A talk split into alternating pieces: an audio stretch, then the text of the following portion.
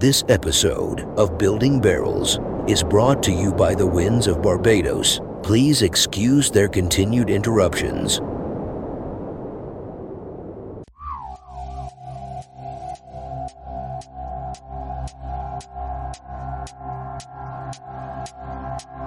Welcome. Thanks for dropping in to Building Barrels, where we explore the technology, planning, and development of adventure centers using man made waves to spread the stoke of surfing. My name is Michael, and I'd like you to join me in learning everything we can about surf park development. Together, we can build barrels in our hometown.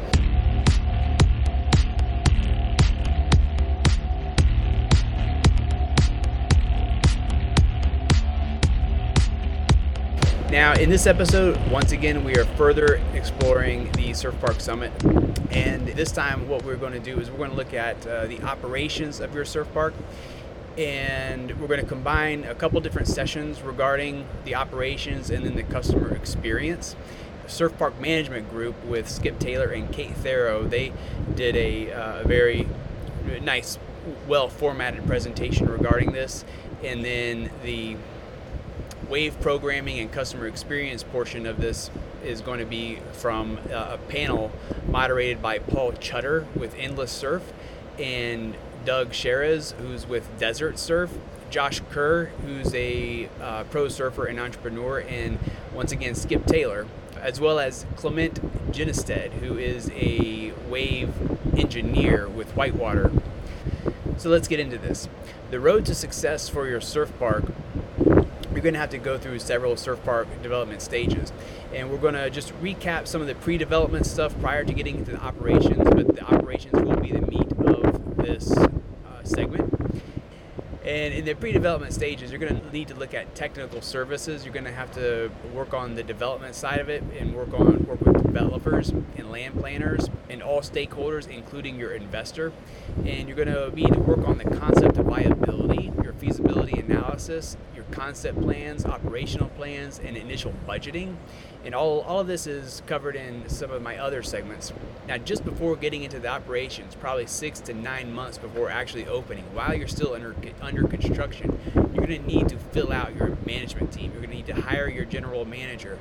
You're going to need to bring on key members like executive sales and your marketing team. And you're going to need to flesh out a marketing plan.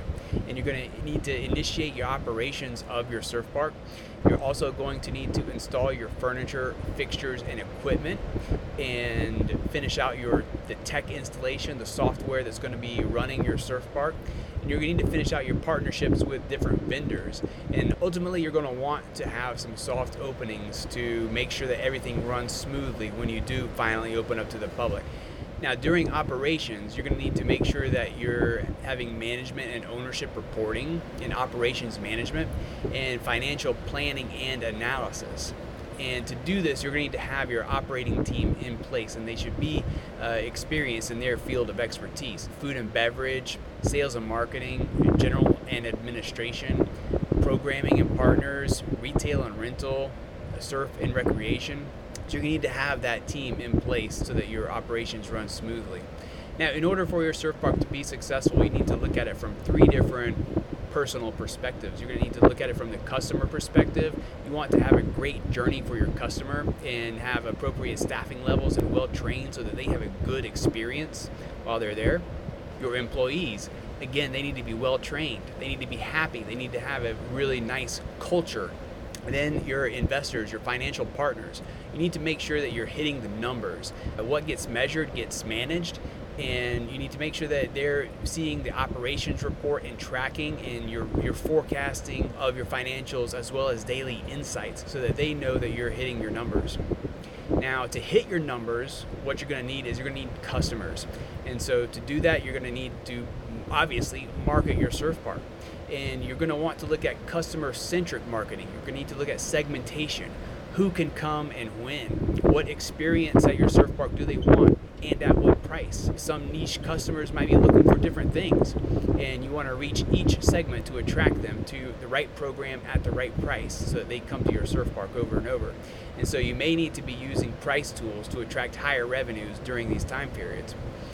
Now, the marketing should lead into what's called a sales funnel. And you're going to need to look at how the customer moves from awareness of your surf park to capturing their attention and bringing them into your surf park and then converting them into a paying customer. And you need to figure out how your funnel is going to accelerate this. And ultimately, you want all of your customers to become long term loyal customers. And to do this, you're going to likely need to use uh, multi-channel sales and marketing techniques. You're going to need to use obviously your websites, emails, social media. Maybe you can connect with some travel partners or uh, on-site travel vendors, wholesalers. Maybe look at activity booking platforms and local tour operators. Work with them to leverage their customer base. How might you be, you be able to partner with them and create a symbiotic relationship with them? Once you get them to your surf park, you need to figure out how to amplify your returns and increase your revenues. And how you do this is there's a dependent relationship between your main drivers of your surf park and the supporting business units, meaning the destination and location are the primary drivers, but the surf park is the anchor. And the supporting business units, your restaurant, your retail, different other aspects of your surf park are the supporting business units. And they work together. Your surf park is going to bring in the people and they're going to spend money at the restaurants and retail, but then also the retail and restaurants might bring in some people and then they say, hey, well, let's go surfing. So there's a dependent relationship there. And again, the destination and location are the primary drivers, but you need to match the vision of the surf park with the site and the surrounding location. And the surf tech also needs to match the market potential demand. Now, your supporting business units should be a part of the initial vision.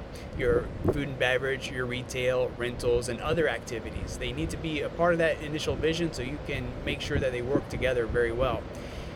Now, most importantly, and we'll get into this a little bit later, but your delivery of experience, your customer engagement, how, how your customer reacts while they're there at the surf park, this needs to be a carefully designed customer journey. And you need to train your staff at all the different touch points, meaning when you're interacting with your customers, both on site while your customer is at the surf park, but also pre and post site arrival. You need to look at the programming and events. You need to create demand during the slow periods and increase visit frequency. You also want to look at real estate or lodging integration to increase the length of stay. You, you don't want them just staying an hour, you maybe want them to stay a whole weekend. And what this will do is it'll increase visitation and also increase per capita spending. And all this results in more destination visitors, which results in more revenue and profit. Now, finally, you want to optimize the operational design. Once again, you're going to look at the customer journey. You're going to start with that and then look at all the different touch points of customer engagement. And what this is going to do, is going to drive your land planning and building spaces. And you're going to need to match the capacity and visitation to your business plan and the back of house operations behind the scenes.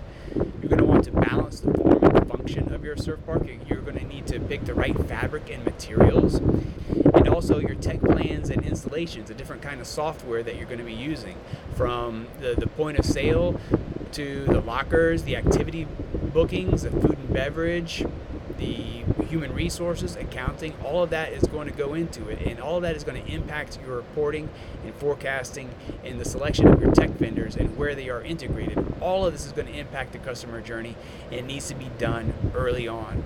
Now, the customer journey this might be the most important aspect to keep people coming back. We're going to need to balance the wave programming with the customer experience so that everyone can enjoy it and everyone can get plenty of waves. It's not just for the pro surfers, it's for their friends and their family and anybody else in the community. And so you're going to need to offer different kinds of waves to meet the needs of all these different people. You're going to need to have different timing of waves to meet these different customer needs. Some of the pros, they may need multiple bigger wave sets. Those might be desired. Your wave tech is going to need to have a balance between mixing it up and having some things that are unpredictable versus the predictable, where your customers know what's going to happen and they're going to be able to hit those sections the way that they want to, or they're going to know that it's going to be a safe and fun environment for them. And the predictability of it is going to help your customers hone their craft, but for the more seasoned surfer, the unpredictable wave might be more fun.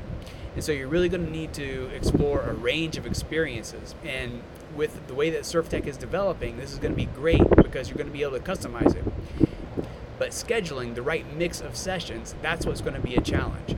You're going to need to bring a balance of guest experience with driving the revenue creation and your locations, where your site is, and the local demographics will likely determine what kind of programming your waves have between expert waves versus beginner waves. And you're going to need to customize the offerings based upon the market and locale. Furthermore, you need to explore the marketing again and the different channels that you're going to use to reach your, those customers. Who are you going to be focused on? Because you're going to be wanting to fill in the peak hours versus non peak hours. And how are you going to balance that? Your marketing needs to fill out your non peak hours to maximize the revenues, but during peak times, you're going to need to maintain the guest experience because it's going to be crowded and you're going to want to maintain that good, positive customer experience. And here's something that we touched on before that requires continued discussion. You don't want your customers to be able to determine their skill level. Your customers are going to want good surf. And so people tend to self select their experience level so that they can get the more advanced waves. And often, if they push themselves to be a little bit beyond their experience level, they think that they can figure it out. But that often doesn't work. And this can get dangerous when surfers aren't matched up to the right wave. They wipe out and end up piling up, creating hazards for other surfers. And there, you really need to explore a better way to vet the experience levels in your customers and do a better job helping to manage the expectations of your customers' skills. When your customers are first exploring signing up to surf, you need to have questions for them to determine what level they surf at when they're booking. And so the wave technician needs to review these answers and adjust the waves according to the skill level of the surfers. And software is there that can help guide this process. And you just want to make sure that you ensure that the right waves are there for the right customer in the right zones. You're going to want them coming back. You're going to want people to have fun, and you need repeat visitation. And if they have fun, they'll come back. If they don't, they may not. And so you don't want the customer to fail. Not only will he feel bad, but others will feel bad for him. Furthermore, you need to figure out how you can establish communications between the surfers and the wave programmer because there may be a need to change different waves on the fly or pause a set to clear out any surf hazards, you know, people that have wiped out or other traffic. And furthermore, to enhance the customer experience at your surf park, you're going to need to create progressions for your customers to where they can start at a beginner session or a session that might be a little bit underneath their perceived ability so that they can ease their anxiety about new waves and ease themselves into bigger, better waves. Now, with all these surfers, there are going to be accidents. And how are you going to mitigate these accidents and still make it a fun, safe environment? Well, your employees cannot be intimidated from removing an inadequate surfer from a session to keep others from getting hurt or not having fun. And additionally, you're going to need to have your staff ready to dictate if the next surfer shouldn't take a wave because it would endanger somebody else who had wiped out in the takeoff zone, and that could also hurt themselves as well. Now, how can you get the proper mix of sessions to best impact your revenue? Well, there was a time when it was thought that you could sell advanced waves in the beginning and then have another section where you've got intermediate in the middle and then on the inside you could get a beginner wall. Three different zones all generating revenue. But apparently this hasn't worked out too well. And so right now all they're able to do is to sell the reef wave and then the beginner experience at the same time without the intermediate. They can't really have all three right now. The technology is just not there. And then finally the question was raised where is the real money at? Is the real money in the advanced waves or is it in the beginner waves? Meaning, you can charge more for the advanced waves and the advanced surfers are going to pay it. But is the real money in the beginner waves, especially in the long term vision? Because if you think about it, those beginners, as long as they have fun, they're going to want to come back and get better and better. And then they're going to get to an intermediate level and they're going to get better and better and come back and get to the expert level. And so ultimately, you're going to hit all three of those customer segments. So is it better to focus on the beginners? That's yet to be seen. That's it for this segment. If you like this information, you found it helpful, please like it, share it, comment, and follow my channel. Or if you'd like to join a Surf Park Mastermind group, click the link in the description below and give me your email address. And together, we can build barrels all over the world. Thanks again for dropping in. I'm kicking out. See ya.